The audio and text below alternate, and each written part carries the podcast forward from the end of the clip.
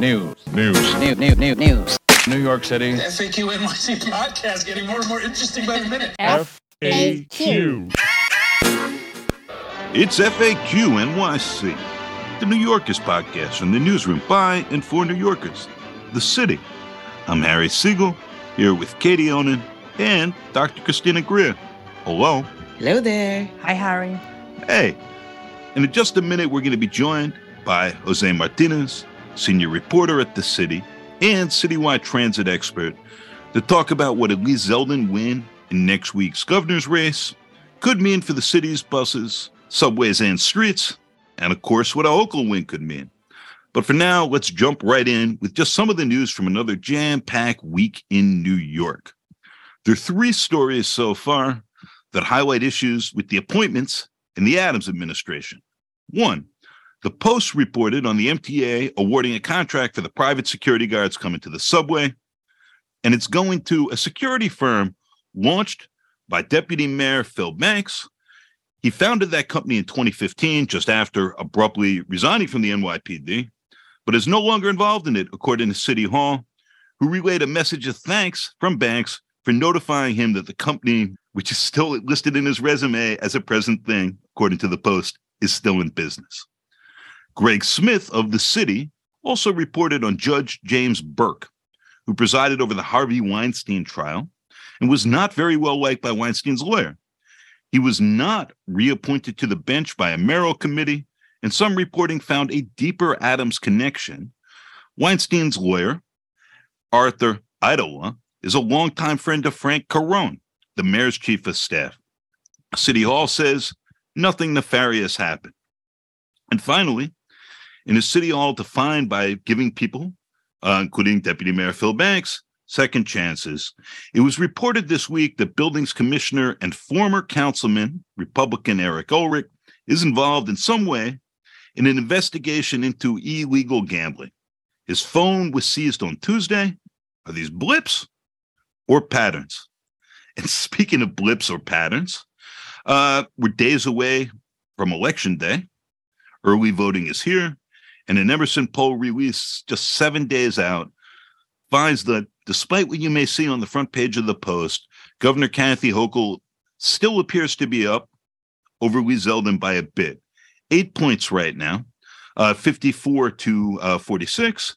And that means Hochul has actually widened her gap from the previous Emerson poll by two points. So, Chrissy, how are you feeling week out from election day? Ugh, Less than. my blood pressure's up. Um, just because, you know, you look at the the the data and it says, you know, 60% of Americans will have an election denier on their ballot. That includes New Yorkers, since Lee Zeldin is an election denier. Um, the fact that the race is possibly tightened is is frustrating because, as I said last week, I have yet to receive a mailer, yet to receive any mail whatsoever letting me know that there is a race going on. I already voted, by the way, because I'm so busy on election day.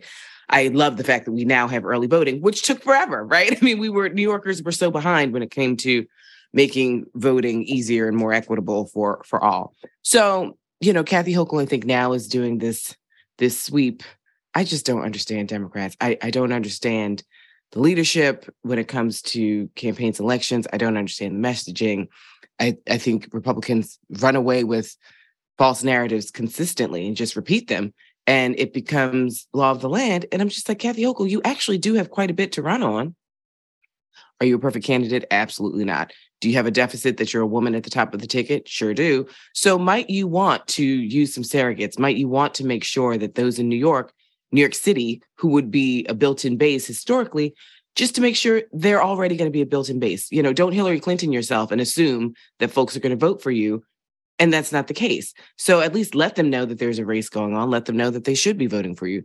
So we see that she's in New York, you know, this week or these next few days doing lots of events, you know, Brooklyn. I just see that she's going to be at Barnard with, you know, the cast of characters, Kamala, Hillary, like, you know, rah rah. Now we're doing the white feminism thing. And so it's like, uh, all right, we'll shake it out. I don't know. I mean, the polling has everything between, you know, she's up 15 points and she loses by two points. I don't, I can't get it. I think the fact that New York, the state of New York, not Alabama, not Texas, not Florida, could possibly you know, or is even entertaining a man who is an election denier or um, believes that January 6th was just a, a, bunch of excited patriots and, you know, the fear mongering, you know, nonsensical, hyperactive child. Uh, that that worries me, not just about uh, the Kathy Hochul campaign, but what that says about New York City voters. And also, last point, based on a conversation that we had off air, you know, when I think about these good white liberals who are just like, oh, I don't like Kathy Hochul for whatever reason they can't seem to explain. And then they decide that they're going to vote for Lee Zeldin. It's like, you know what? Just say it with your chest and vote for Lee Zeldin. Like, stop trying to, you know, have secret reasons as to like, oh, I don't know, you know, Kathy Hochul's so terrible. It's like, are you really equating Kathy Hochul and Lee Zeldin? Like, as I just laid out, that Lee Zeldin is a Trump supporting, election denying, January 6th supporting candidate. Like, do you really think that Kathy Hochul and Lee Zeldin are the same? So, like, these Democrats who are just like, yeah, I can't seem to vote for Kathy Hochul. These are the same, like, Bernie Bro type folks who just couldn't seem to bring themselves to vote for Hillary Clinton. It's the same people all the time. The far left, left, left people end up being far right, right people time and time again. And it's so frustrating and annoying. And I'm just kind of over them. Katie, we're going to have the results by the time you're in Somos with the Democrats and the powers yes the B as well, now I, at least. I guess I do. I, yes. so we'll see. Obviously, we'll know very soon, and this won't be hypothetical. How this election is played out. If the polls hold up, Kathy Hochul holds on. Uh, Democrats lose a few House seats here, probably lose their supermajority in the state Senate, but they're still fundamentally in control of New York in the way they've they've, they've been since George Pataki mm-hmm left office, how much soul searching do you actually expect from the party about, among other things, uh, good white progressives or just Democrats generally who, uh, you know, were willing to uh, cross lines or sit this one out and, you know, make this at the least a nail biter of an election? I think it's a lot of soul searching um, the question I, I, see from a lot of people is what are a lot of these county parties doing um, for this governor's race? Um, you can't deny looking at you know the the who's getting out the vote. This weekend there was I, saw video of a Lee Zeldin rally on Long Island huge crowd of people and just the energy is behind him and compare that to some of the things we've seen for Kathy Hochul. Obviously, some of the these rallies haven't happened yet, right? But the the one I saw over the weekend in Southeast Queens just didn't seem to have that same energy. And obviously, this is anecdotal, right? Like signs and vibes don't win elections, but um, figuring out what everyone is doing, what everyone did to. Again, I think people just assumed this was going to be an easy election for Kathy Hochul, which is really silly, um, because that just doesn't make any sense. Nothing is guaranteed nothing is um, a, a sure win in this state. I know people look at, oh, well, Democrats, I don't know the stats off the top of my head. How many more Democrats are there than Republicans? Yeah, but they vote two to one Republican. and more independents than Republicans too. Yeah, and that's very stupid because there's plenty of Democrats who, for whatever reason, think I don't like Kathy Hochul or the Democratic Party abandoned me or this isn't who I want this isn't what I want. I only care about crime. And, and this guy on the on the TV with the ads saying that vote like your life depends on it because it does. That is who appeals to me. And again, it's this this if you're unhappy in your current state, who's in charge and you want those people out. So I think down in Puerto Rico, um, looking at you know Mayor Adams's role. Did should he have come out sooner for her? Should he have been um, a lot more active in pushing for Kathy Hochul? He is a city to run. I guess you could have that argument. But what everyone else needed to do and what they didn't do and how it affected. And look, you know, if I don't make predictions, right? But if Kathy Hochul wins, and if it's not a blowout, I think that still requires some sort of soul searching of what did we do wrong and it's, you know, again, elected officials are elected to support and, and they're elected to represent people. And has there been a gap in what the people of New York State actually want and what the legislators think that they want? Sure. So maybe that's also, I mean, they're not going to exactly figure it out in Somos because there's no real people down there in Somos. You know, it's just a hmm. bunch of bubble people, but they can at least think about it. So that is what I think we'll look at in the days after the election to be fair, there are also a lot of bartenders there in Somos. Yeah, right. Well, they can't vote. They can't. Yeah, a lot of them are, I guess, so. Can you all Former- tell me the origin of so? Why does everyone go to Puerto Rico the day after election day, and why Puerto Rico specifically? And like, who started that? It just seems like for some a nice little boondoggle vacation. But then I talked to so many journalists who were just like, "We're broke. We could barely get down there. We're eating beans on toast. Like we're all staying in a room together. Like it's just. It seems terrible for some and a vacation for others. Been a few times. I, I think for me as a reporter, it's it's valuable in terms of just sourcing and meeting with people. Um, and Like in a casual setting, or or just in- in outside lot of New York. Yeah, just seeing what people are up to. I I have gotten a lot of story ideas and, and sourcing out of it. Um, I find it to be useful, but again, I don't know the history of of who of when it began. Um, and yeah, I mean, I, I I do get to go down to Puerto Rico for it, so don't be don't get mad at me, Chrissy. No, no, no. Listen, but I mean, I'm one of those people where it's like, if I'm going to Puerto Rico, I don't feel like working. Yeah. I've never been No, to it's- it's a Somos though, but it seems like it, it's an interesting endeavor. last year's was very it was very stressful and busy i remember like i wasn't eating some meal like i couldn't it was a lot going on and i was running off hardly any sleep and um and this year you know there are a lot of service projects and a lot of service trips i saw on the official schedule. Um where we're going the part of san juan we're going to is recovered from the hurricane but i know that that is- there's Mhm. been an effort at least to make it not as boondoggly as it as it has been in the past. So there's actually some valuable stuff. Um but yeah that is sort of what uh we're, we're going to be looking at next week with these election results what's going on and then of course who wins and then once those results are in what are we going to see in january about a lot of issues whether it's um, crime safety housing or transit So Somos is a 501c3, right? It's not a place. And uh, they advocate for uh, increased social consciousness and representation uh, for uh, uh, Latinos and upward mobility for Latino youth. They give out scholarships. But, you know, in practice, it's also like a chance to have this sort of incredible trip to convene this tribe of lawmakers, which, by the way, no statewide Hispanic or Latino officials. Tish James, who Mhm. people when she was going to run for governor, Eric Gonzalez was very hopeful that he was going to change that, the Brooklyn district attorney, and then she kept running for AG.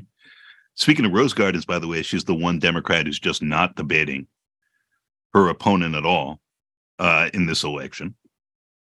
which i don't think is ever a good look but you know I I, I It's- agree. But uh, here's the thing: I agree. As a as a voter, it's frustrating, and you know, it's just someone who lives in New York, and I want to see engaged debates. And when it, you know, she has a record that she can run on, but Indeed. putting on a Democratic campaign strategist hat or like a, a, a campaign, like a for any candidate, Democrat or Republican, it's like, listen, nobody knows a race is going on. Nobody knows this cat. Why am I going to Mhm. waste my time, give him airtime for even an hour? No, I don't want to do it. So, like, I see that. I see that as well. So joining us right now is the one and only Jose Martinez. And speaking of not talking about stuff from a different angle, uh, Lee Zeldin is running for governor.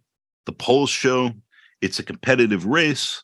Um, other than declare a state of emergency, fire Alvin Bragg, like what would this guy actually do in terms of trains, schools, anything else. You know, governing New York, we have basically no idea. And that's a real interesting moment. So, welcome, Jose. Let's jump right in. Jose, welcome. Uh, I, I don't know much, but I know like ridership is down. Uh, congestion pricing is maybe coming. There are all these concerns about like a uh, downward spiral potentially for the transit system, which is like the heart of the whole city, the circulatory system. Uh, and I actually have zero idea what Lee Zeldin would do as governor about any of this. Uh, I'm guessing some listeners are in the same boat and figured you might uh, you might explain what's at stake right now and uh, what he said to this point. Thanks for having me on, Harry. You know what Lee Zeldin would say, and what he has said is more police, more police, more NYPD in the subway, hire them, uh, bring more to uh, fears of public safety, the perception of uh, a hazardous subway system. But that's about it. Uh, on matters of mass transit, there hasn't been a whole lot here. Uh, in fact, if you look at Zeldin's uh, issues page, transportation, there's just really nothing there. He has been fairly vocal on um, being out against congestion pricing, uh, saying that the MTA is uh, just reaching into the pockets of New Yorkers again. Uh, he's questioned the estimates on just how much uh, the MTA would take in uh, for future improvements to the capital program to the transit system. Uh, so, and, and, and what, the, what the MTA said there is about $15 billion. Uh, Zeldin says, no, that's not happening. But other than that, you really haven't heard much. And this comes at a time when the transit system is a long way from a full recovery, uh, when a lot of New Yorkers are still staying away from the subway system, which is at about 65% of, of pre pandemic ridership totals uh, when the confidence has not fully been regained, when a lot of people are working from home, and most importantly, perhaps, when the federal money is going to run out uh, sooner than expected, which has the MTA looking at what uh, its officials have long called a fiscal cliff. And that's a place where no one wants to be.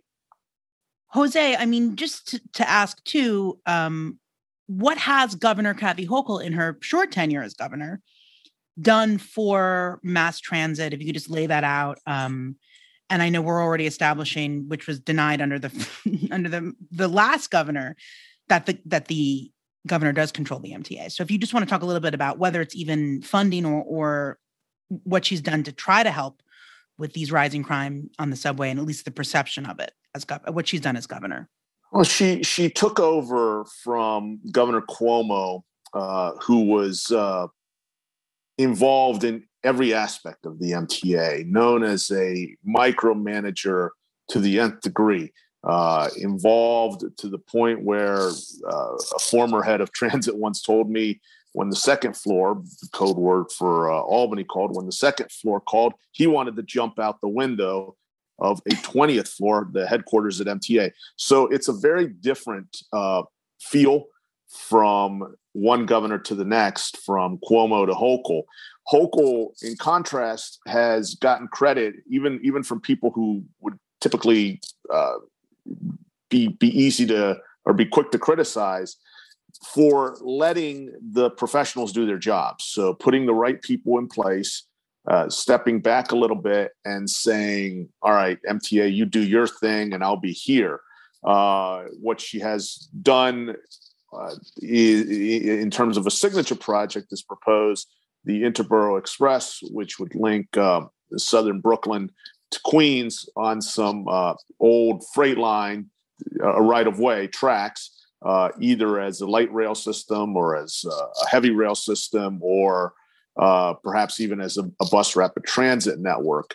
But she's also, in contrast to Zeldin, said that uh, she's she's proceeding with congestion pricing, and congestion pricing is, as, as we previously discussed, uh, a significant part of how the MTA is going to fund uh, its its capital program to make improvements uh, over several years. And these are the things that New Yorkers need, uh, not only for the future of the system, but for the everyday use of it, the the upkeep of it, uh, because you you cannot have a system that falls into a, a, state of disrepair that's going backward. And and again, I think that's something that uh, no New Yorker would want a less reliable transit system.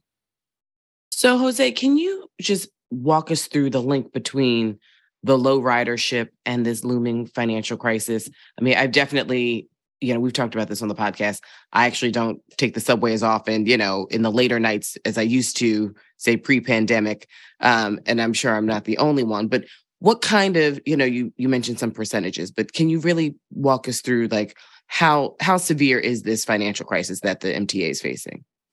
It's big, it's ugly, and uh, it's in, called uh, by the previous chairman Pat Foy, uh, who used the, the phrase "the fiscal tsunami." The current chairman now has turned that into the fiscal cliff. So the federal government over the course of the pandemic provided billions of dollars let's say 15 billion dollars i believe it was in operating aid that's emergency aid uh, just for the mta to keep the lights on if you will to keep things going uh, that money runs out. And mta officials have said it's going to run out sooner than had been projected. And a large part of that is because the ridership has not come back at the rate that had been hoped for by this point. Uh, and again, it, a lot of that has to do with an evolving workplace. Uh, think of working from home, how that has uh, changed the way people work in New York. Uh, it's not quite the five days a week anymore. It's sometimes, for many people, three days a week. Uh, for some, it's uh, almost entirely work from home.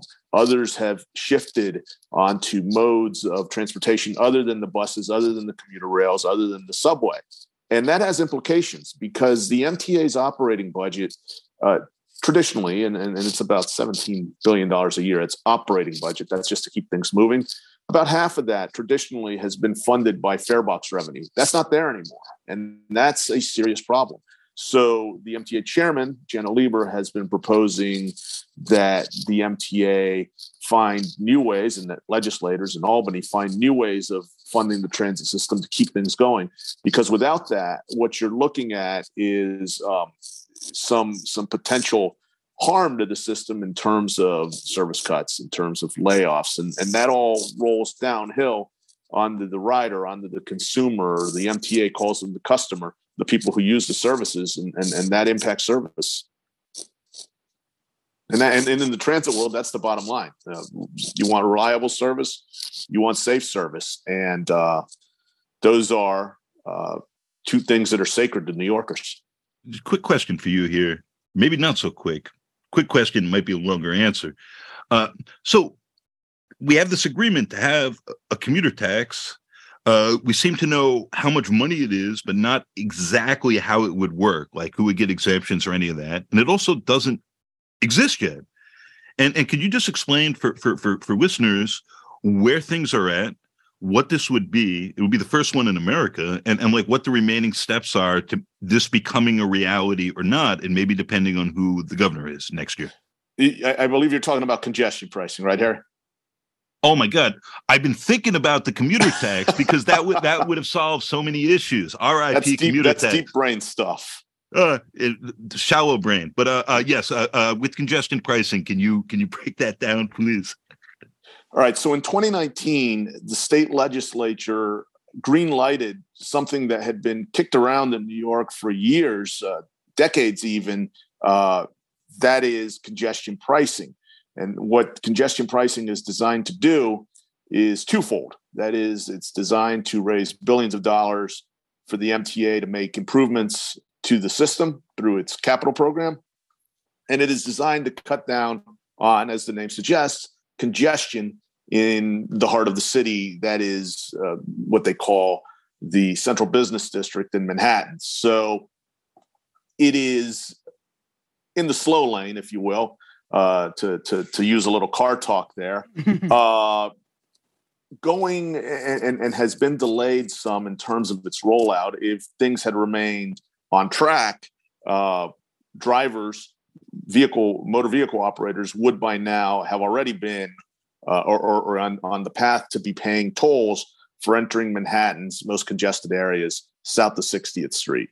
Well, uh, Cuomo, when he was governor, eventually got behind it. De Blasio, as, as mayor, after years of saying he was opposed to congestion pricing, finally got on board. Hochul, uh, she has said she's with it, though she has also said, you know, maybe now is not the right time for it. This was some months back, and and that of course it might not roll out with the the projected timetable. Then you have Zeldin, who's flat out said no, that this is not uh, happening that he is opposed to congestion pricing uh, and that it's a cash grab. Uh, now, it still has approvals to to go through at the federal level uh, because this is this is a huge project. I, I can't uh, tell you enough just how massive it is, and and the levels of involvement from other states, uh, from uh, other bureaucracies. Uh, they're they're a big part of this. So it's it's not a it's not an easy thing. There's technology that has to be implemented. There are toll rates that have to be implemented, all types of scenarios that still have to come out in the wash. But we're we're ways from that still. But at the very least, this is something that, and again, it's mandated by law. Uh, this is this is something that's taking shape now. Uh, but you have one governor candidate, uh, Miss Miss Governor Hochul, saying she's with it, and you have another candidate for governor, uh, Representative Zeldin, saying no, he's not with it, not at all. And I, I spoke with uh, John Samuelson, head of uh, Transport Workers Union Local 100, and he says uh, if if Zeldin is elected, he believes Zeldin will find some way to kill it. Uh, interesting point, also because. Uh, you know, Samuelson is an MTA board member. Samuelson has some say in this, but he believes, and others I've spoken with have, have said that uh, Zeldin would find some way to kill congestion pricing. The question is, and he hasn't quite answered this, if it goes, how do you fill that multi billion dollar gap in terms of what the MTA has projected here? Um, that's a serious question, uh, but uh, the, the answer isn't there yet. Jose, I just have a sort of a two part question. And the first is, how could he kill it if you know, or if anyone knows? And secondly, um, I know we, we spoke yesterday a little bit about how the MTA has maybe even thought to fill this gap. I mean, is there other state money that they can tap into? And even, if congestion congestion pricing does go through, there are still funding needs. Um, what other ways and, and what other suggestions has the chairman made in terms of funding the MTA? Because it is an essential service. Maybe maybe that is the key is to how they fill that financial void. That would be in terms of the operating, uh, what yeah. Lieber has said to to find new ways to keep things going on the operating front. Because with the ridership down, uh, the revenue is obviously down, and and that does have an impact on the MTA's bottom line, its operating uh, budget. As for uh, capital side, which is for the big ticket items, uh, this next plan would give you uh, elevators at about 70 more stations for purposes of uh, the Americans with Disabilities Act. It would uh, provide uh, many new buses, many new rail cars, many new subway cars. Uh, it would provide for upgrades to the signals along um, six st- stretches of six different subway lines, I, I, believe was the, the initial plan. So these are all huge things. And uh, it, it's some someone said to me yesterday, you know, how do you, how do you dig out of that uh, 15 billion dollar hole?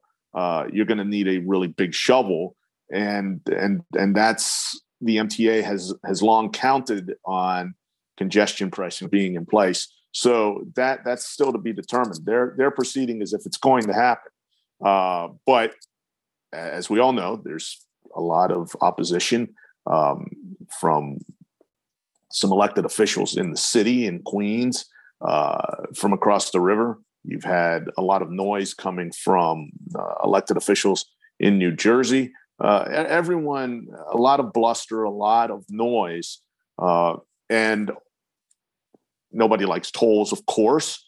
But the key thing here is that it's it's for the the future of the system of the transit system it's for uh, easing congestion within uh, a very congested part of the city, part of the region, you know, most congested in, in, in, really the country. So this is an issue that's going to have to be resolved. Uh, and, and congestion pricing was thought, has long been thought to be key to that, key to that effort. Uh, we'll see how it, how it shakes out though. We don't get this $15 billion. And there is a $15 billion hole 15 billion with a B. Just uh, that's such a big number. It's hard to think about. Can you just speak for a minute about what what this means? You know, when you're swiping your Metro card or using your Otter or whatever, like for riders, potentially? What this means? Well, the the the, the fifteen billion dollars, um, even in MTA land, uh, that that that will get you a lot. Uh, the entire capital plan, let let's look at it this way, is over several years, 2020 to 2024 it is hundreds, if, if not thousands, of projects across the entire network the bridges and tunnels, the railroads, the, the, the subways and the buses, all the things that keep us on the move. So a significant chunk of that is is is uh, hinges on congestion pricing, and this is something that uh, would be a reliable source of income, uh, at least in terms of its of its capital budget uh, for a transit agency that has um, really needed that and often lacked it in terms of reliable, renewable sources of uh, uh, revenue for the MTA. And and and going back to uh, Representative Zeldin, uh, you know, at least in terms of what he said, is calls it a money grab of sorts, and that uh, the MTA will make promises and to his way of putting it not deliver on it. But again the question is well how do you propose to make up for that hole? And this is our final question jose. Um, you know i know you speak with a lot of people working in the mta and just focus on transit. Um, is there a real concern of what will happen if lee zeldin wins. Um, this sort of you said it was a money grab i guess it's almost a defund the mta proposal um, if he wins and and and and what are people really focused on i guess. Is there a worst case scenario they're thinking in terms of the future of mass transit in new york state under uh, governor lee zeldin Sure. Uh, you have to look at it from a few different perspectives. Uh, and and I, I, heard you use the phrase defunding the MTA uh, I'll, I'll, tell you a quote that uh, Samuelson gave to me that uh, uh, Zeldin is is not is in favor of not not is not in favor of defunding the police, but that he may very well be in favor of defunding the MTA, and that's a legitimate concern. So it could be a fundamental shift. And as you mentioned at the top, um, the governor, whoever that governor is, uh, is ultimately in charge of appointing the top leadership of the MTA, the chairperson. Uh, so you can you can assume that uh, there would be changes there. Uh, you can assume that it's just a fundamentally different relationship than has existed, and go to also uh, Representative Zeldin's uh, track record, no pun intended, on on matters of mass transit uh, being against congestion pricing, having voted uh, against uh, the infrastructure bill. And that's something that that Lieber mentioned at, at Penn Station a while back. He was was standing next to Governor Hochul at the time. They're unveiling some new uh, improvements to the ceiling at the Penn Station, and and Lieber, sort of unprompted, steps to the microphone and, and says, you know, he points out that uh, of all the regional Republicans in, in New York State, uh, Zeldin was the only one to vote against the infrastructure bill. And he said that that's something of concern to people at the MTA who are trying to rebuild the transit system. And, you know, look, the transit system is coming out of a really rough two years. Uh, it's still got a long mountain, uh, long path, a steep mountain to climb in terms of regaining ridership, in terms of uh, beefing up its revenues, in, in terms of uh, keeping a, a, safe and reliable system in order. And, and that's really at the heart of all of this stuff is that in New York City, this is how we move, or a lot of us still, that's how we move. It's, it's how the city is wired. And if you don't have a lifeline, if you don't have a circulatory system that's healthy, whether you're a human or a transit system, that's that's not a good thing. Ooh. Jose, thank you so much for uh, joining us. Uh, you are not making me feel less edgy and grim about where things are going, but uh, uh we shall see. and uh, much more to discuss after after this election. Um, really appreciate you taking the time. Thank you. Always a pleasure, Harry. FAQ.